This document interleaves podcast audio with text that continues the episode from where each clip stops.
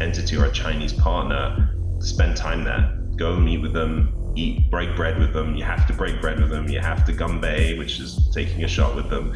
You have to you have to do all of the things, the ritual things that are part of the culture, and and allow them to feel as though they have more of a connection to you than a phone call and a piece of paper. And then you find that in doing that, specifically with China, there is loyalties that can be created that definitely do not exist. Welcome to Innovation and Leadership, where I interview uncommonly high achievers like top investment fund managers, elite special operations soldiers, startup CEOs who sold their companies for billions of dollars, pro athletes, Hollywood filmmakers, really as many different kinds of experts as I can the whole idea is to hear how they did it and then what advice they have for the rest of us that can be applied to the organizations we're trying to grow and innovate. Thanks for listening, and I hope you enjoyed today's show. Today on the show, I've got Carl Alomar. Carl, thanks hey, for doing this.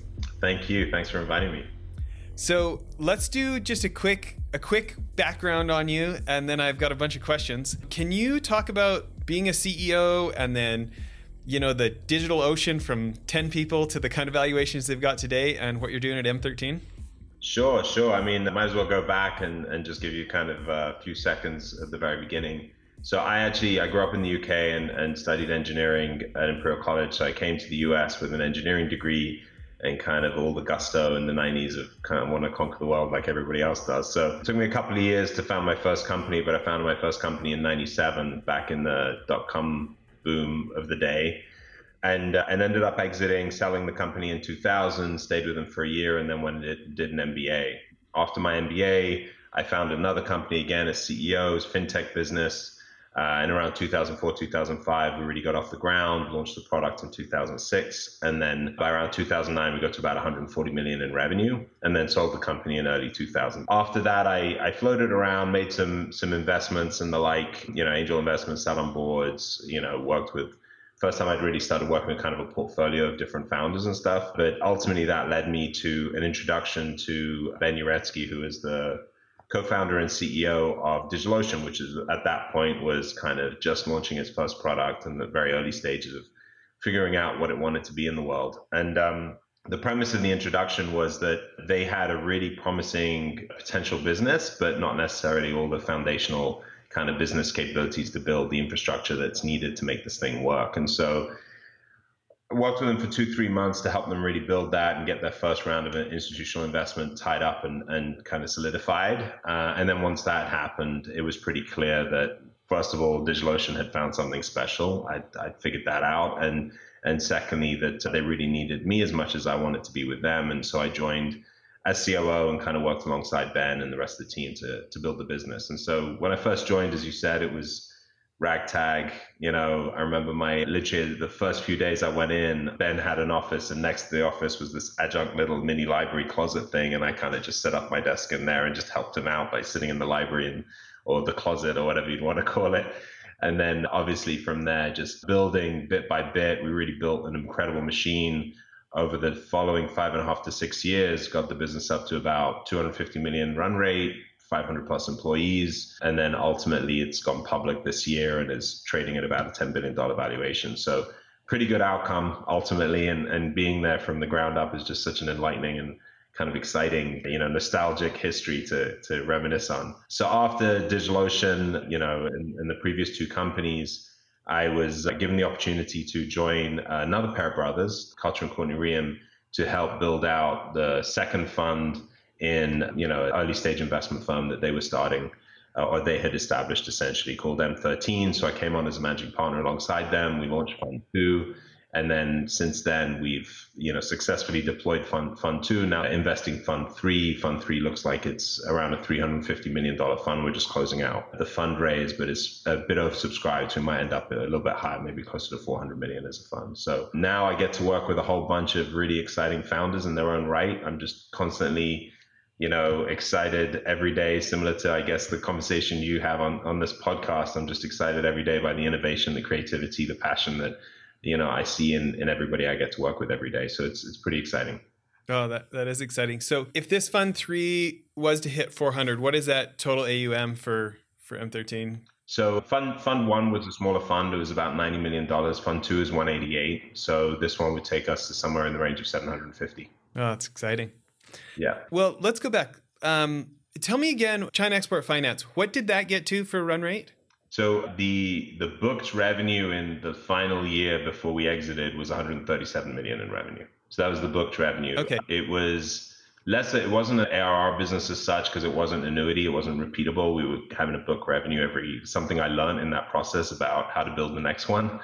But but we were basically booking transactions through this finance solution, and we just had a you know series of customers. They all had their their credit allocations and then they would start booking transactions into the into the platform and that's how we operated so 137 million in yeah. 2009 was was the peak well i'm interested and and did you start that from scratch or where were they at when you when you because so you were a co-founder weren't you so that yeah that business so i came out of business school and like any other entrepreneur i was kind of hanging around thinking what's the next opportunity? What am i going to do now? I was kind of playing with a few different ideas. I had a actually a childhood friend from high school that had been really successful, built a actually a fish business in the UK, and at that time had built it to about a billion dollars in revenue. It was a low margin business, but it was high volume business, and they did most of their um, processing in China. So they were, and this was in the mid 2000s, early to mid 2000s, when it was a very much more antiquated environment in China, especially the financial environment. Obviously, it's it's changed significantly since then. And so I, you know, just in talking with him amongst the million other conversations I was having, he was consistently telling me about this strain and this and this trouble he was having as his business was growing on how to actually manage the financing of his manufacturers because there was no mature financing tools out there. Everything had to be paid with deposit. Everybody, uh, you know, everything kind of was really if you had to get a letter of credit, it was an old antiquated system of of kind of guaranteeing payment. And so, you know, there must be a better solution. And obviously, being kind of the entrepreneur and a little bit of a creative of sorts, you start thinking, okay, how can we solve that problem? There must be a way to solve that problem. So we began to innovate on a lot of things that actually have become commonplace, I'd say today. One of them is the electronic signature on a on a financial document. So no one had proven that that was actually sustainable in court, and we went and got legal opinions and stuff to prove that we can actually build a digital signature solution which allowed us to execute on debt transactions. Then we built this unique construct we called it was a bill of exchange construct. Bill of exchange is this 100-year-old document that was used for trade, which is essentially non-disputable and underwritable. So we were able to figure out how to create an electronic bill of exchange, 100-year-old document, so that never happened before and then get it supported by AIG was underwrote all of our business. And then all the syndicate of banks we pulled together that got behind that and said okay we trust this construct. So we created a whole bunch of really new innovative ways to provide a financing solution for people who were sourcing out of China. And ultimately we were able to get a factoring license in China which we were the first non-bank to be able to ever do that. So it felt like we really broke down a lot of barriers in the process. It was like an exciting process. Spent so much time in China during that time, learned so much about the culture. And, and ultimately, as soon as we were actually able, it took us a year or two to get it into market and get all these things done. But as soon as we got it into market, it just, you know, the demand was through the roof. Happy to go into what happened during the financial crisis, but that's a whole, obviously, kind of, you can imagine the dramatic aspect of, of the business during that period as well. But we did survive through it. We did continue to grow, and it kind of created the opportunity for us to find a, an acquirer and actually exit the business in early 2010. Well, I, I have a bunch of questions about this. I, I think one of the first ones, I really, this is a question I've asked a number of entrepreneurs who've done the like zero to $100 million plus revenue stretch there. I'm interested for you if you feel like there's any natural breakpoints, like the business really changes you know, after 100 grand in revenue, after 10 million in revenue, after 40, 40 million in revenue, like where do you feel like some of the the natural, I don't know, evolutions, like you graduate to the next level of business? Do you, do you feel like there are 100%. kind of breakpoints or not so much? Yeah, absolutely 100% there are. And, and they reflect on a lot of different aspects of the company. So the, the biggest thing is the, the uh, organizational structure and the, and the culture associated with that. And it's something I've actually talked about, you know, done a bunch of talks on this but I, I, saw it even more in DigitalOcean than I saw it in China Export Finance, but I did see it in China Export Finance as well. Mm. So interestingly enough, with China Export Finance, you know, I mentioned in uh, DigitalOcean was kind of working out of a little kind of library slash closet to start China Export Finance. I kind of put myself in the corner of my friend's uh, office and just found this little corner kind of like hubby spot, same kind of thing, and just started hacking away at how is this thing going to work. For for me, the the break point there was really actually putting a product out.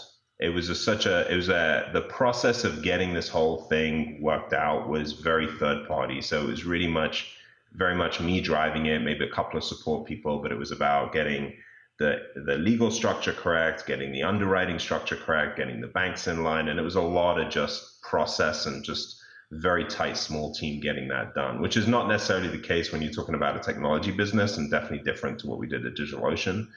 But for for China Export Finance, the breakpoint was we put the product out in the market.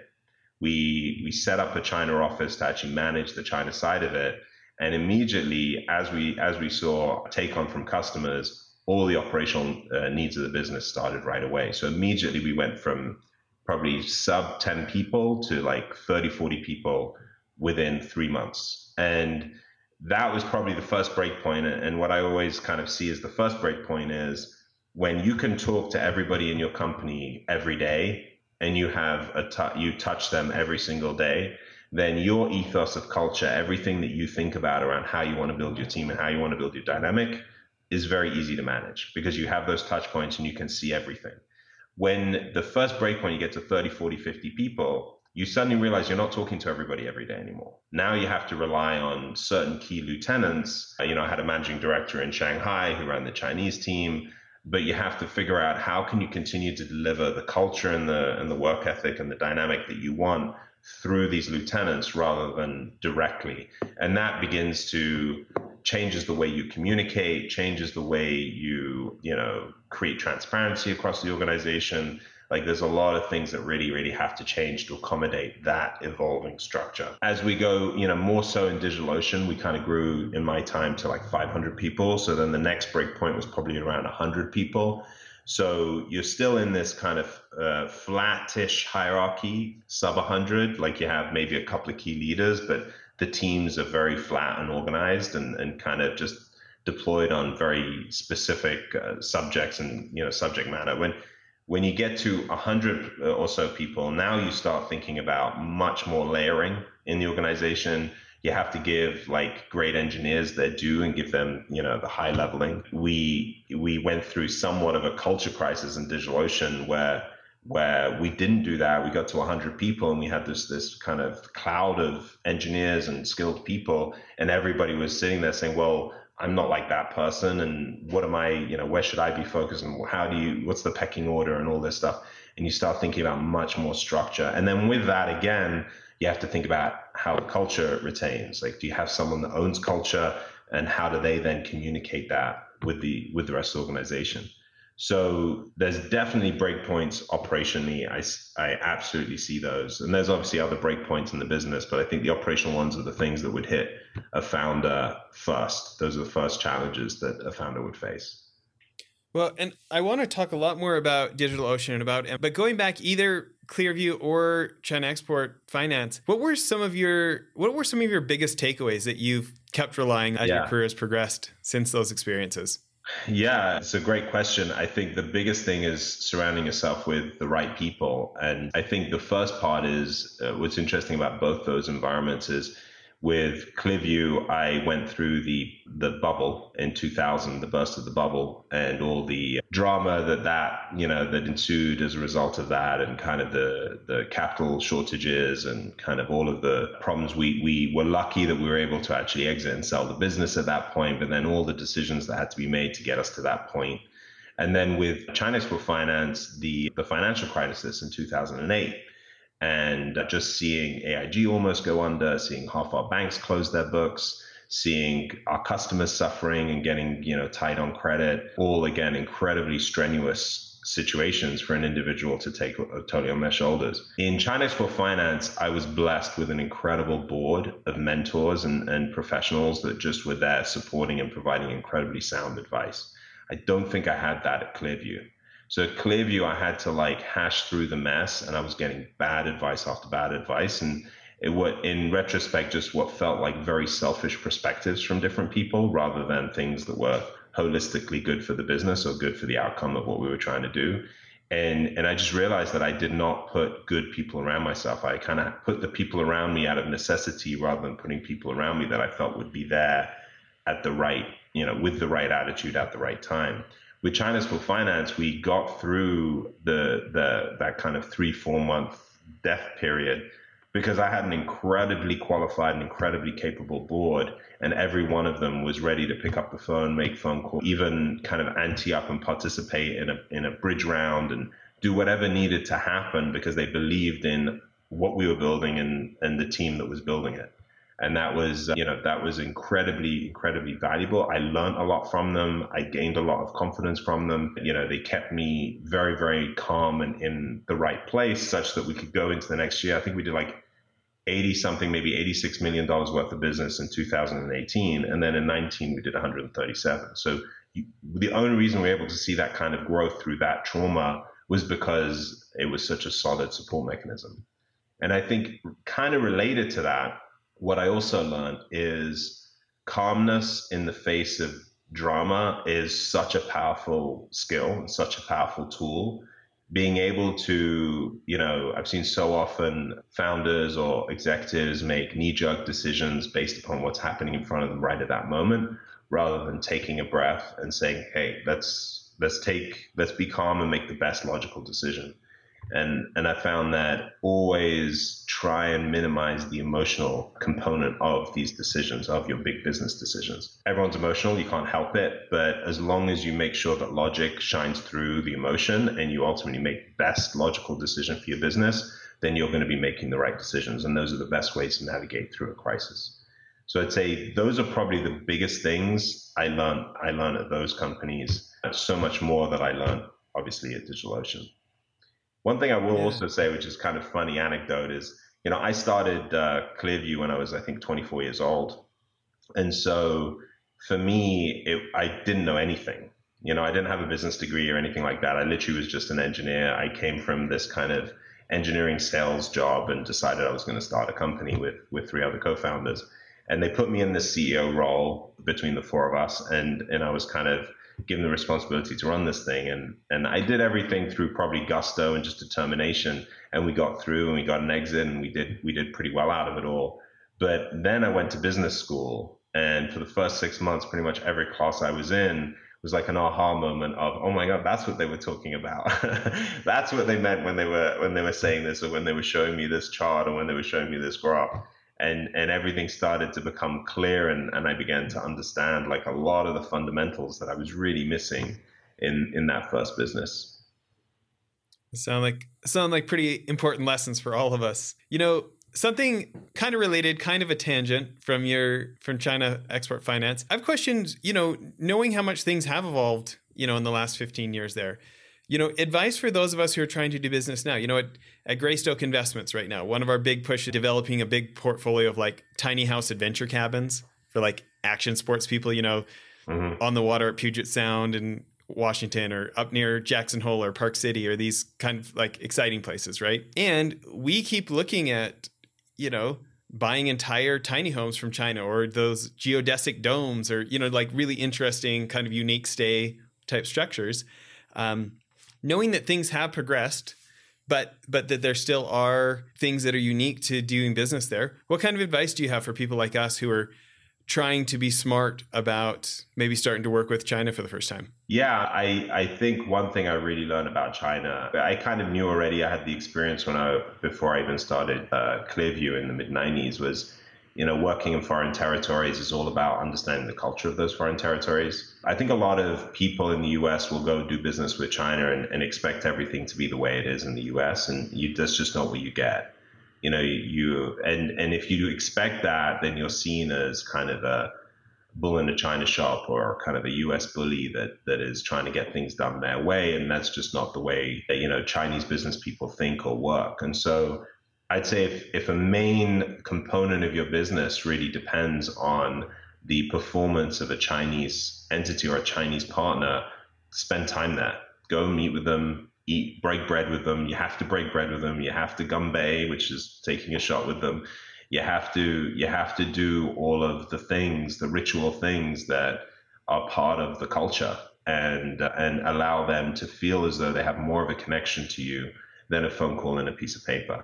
And then you find that in doing that, specifically with China, there is loyalties that can be created that definitely do not exist if if you don't have that connection. I mean, it is somewhat of a mercenary territory. You know, you could have the greatest, you know, production contractor manufacturer in the world, and then suddenly they get a bigger, better deal around the corner, and they just disappear on you. If they don't feel like they have the connection with you, then they don't they don't see that as a bad or unethical move. If they do feel like they have a connection with you, then they actually feel like they owe you. And, and the, the relationships you can build in that regard are much more reliable, much stronger. They're less likely to take advantage of you, less likely to do things. So I'd say if, if you want to work in China or really in any foreign territory, but China is such a great example of it, is go and really understand the culture and play into their world so you can get the best out of them. I would even parallel it to building teams. You know, in order to build a really great team, you know, you got to make sure that your individual players are performing at the best of their ability, uh, you know, optimally. So how do you do that? You understand them, you get to know them, and you figure out what drives them. You figure out what excites them. You figure out where they can perform, and you help lean into that. So it's a it's a parallel to that. Think about China as just an extension of that. If you don't know the person, then you're never going to get the best out of them. And so that's that's just a kind of core piece of advice that perhaps I could provide. No, that's great. Well, this might be a good place to uh, to end part one of the interview. Maybe we'll end with one of my favorite questions, which is, what's one of the best pieces of advice you ever received? The uh, so one of the best pieces of advice uh, I've received is. I mean, it's probably there's a bunch of really good advice I've received, so I'm trying to navigate which one's the best. But I think probably the the the standard one, which is related, and I'm sure a lot of people have received the same advice, and it's pretty commonplace at this point. But you know, hire people that are better than you, and then empower them to be the best that they can be. But I, I find a lot of, and I was definitely guilty of this when I was younger. You know, a lot of young bravado entrepreneurs feel like they know everything, and they put people around them that, you know, end up just being yes people and end up just kind of following their lead and not necessarily bringing you know the best to the table even if the best exists in them to me it's you know i want I, I, feel like i know a decent amount about everything but not the, i'm not the best at any one thing so you put the people in that are the best and you really allow them to lead like you can set the the direction and, and point the ship in the right way and have the right team to execute it but at the end of the day you really just need to make sure that everybody around you makes you better and isn't just a, a, a, version of saying yes to the things that you're demanding. So, yeah, put put the best, put people around you that are better than you at the things that they do, and and then do everything you can to optimize their performance. I think that's the ultimate secret to success. You know, I'm interested in that. When you think about what it takes to get the top talent in your space to want to come join your team, What's any lessons or what what are things that have been effective for you? I think, you know, you're probably going to hear this theme a lot. I think people want to feel like you know them and people want to feel like you understand what they're looking for and that your vision aligns with what they're looking for. So if you're truly recruiting like your leaders and the best people, then, you know, have a real understanding of who they are and what they want and make sure that actually aligns with the business you're trying to build and then present the business in that light so that they can kind of see the vision from their lens second step to the process is once you've hired those excellent people those people are your leverage to get the the rest of the team which will be as you know will be limited by the quality of that first hire so i think the combination of those two strategies ultimately gets you to kind of the optimal team that you need. Yeah, that's great. Well, listen, if people want to connect with you, uh, where are the place, best places online to follow what you're doing or connect with you? So I'm probably most active on LinkedIn. You can follow me or just uh, message me on LinkedIn, Carl Alomar on LinkedIn. That's K A R L for anyone who who spells it the the other way. But uh, yeah, Carl Alomar on LinkedIn, and that's probably where I'll post most of my thoughts and, and kind of pieces and things that I see around that I find interesting. That's great. Okay. Everybody, uh, go connect with Carl on LinkedIn and uh, tune back in for part two. I've got a bunch more questions for Carl. Thanks, everyone.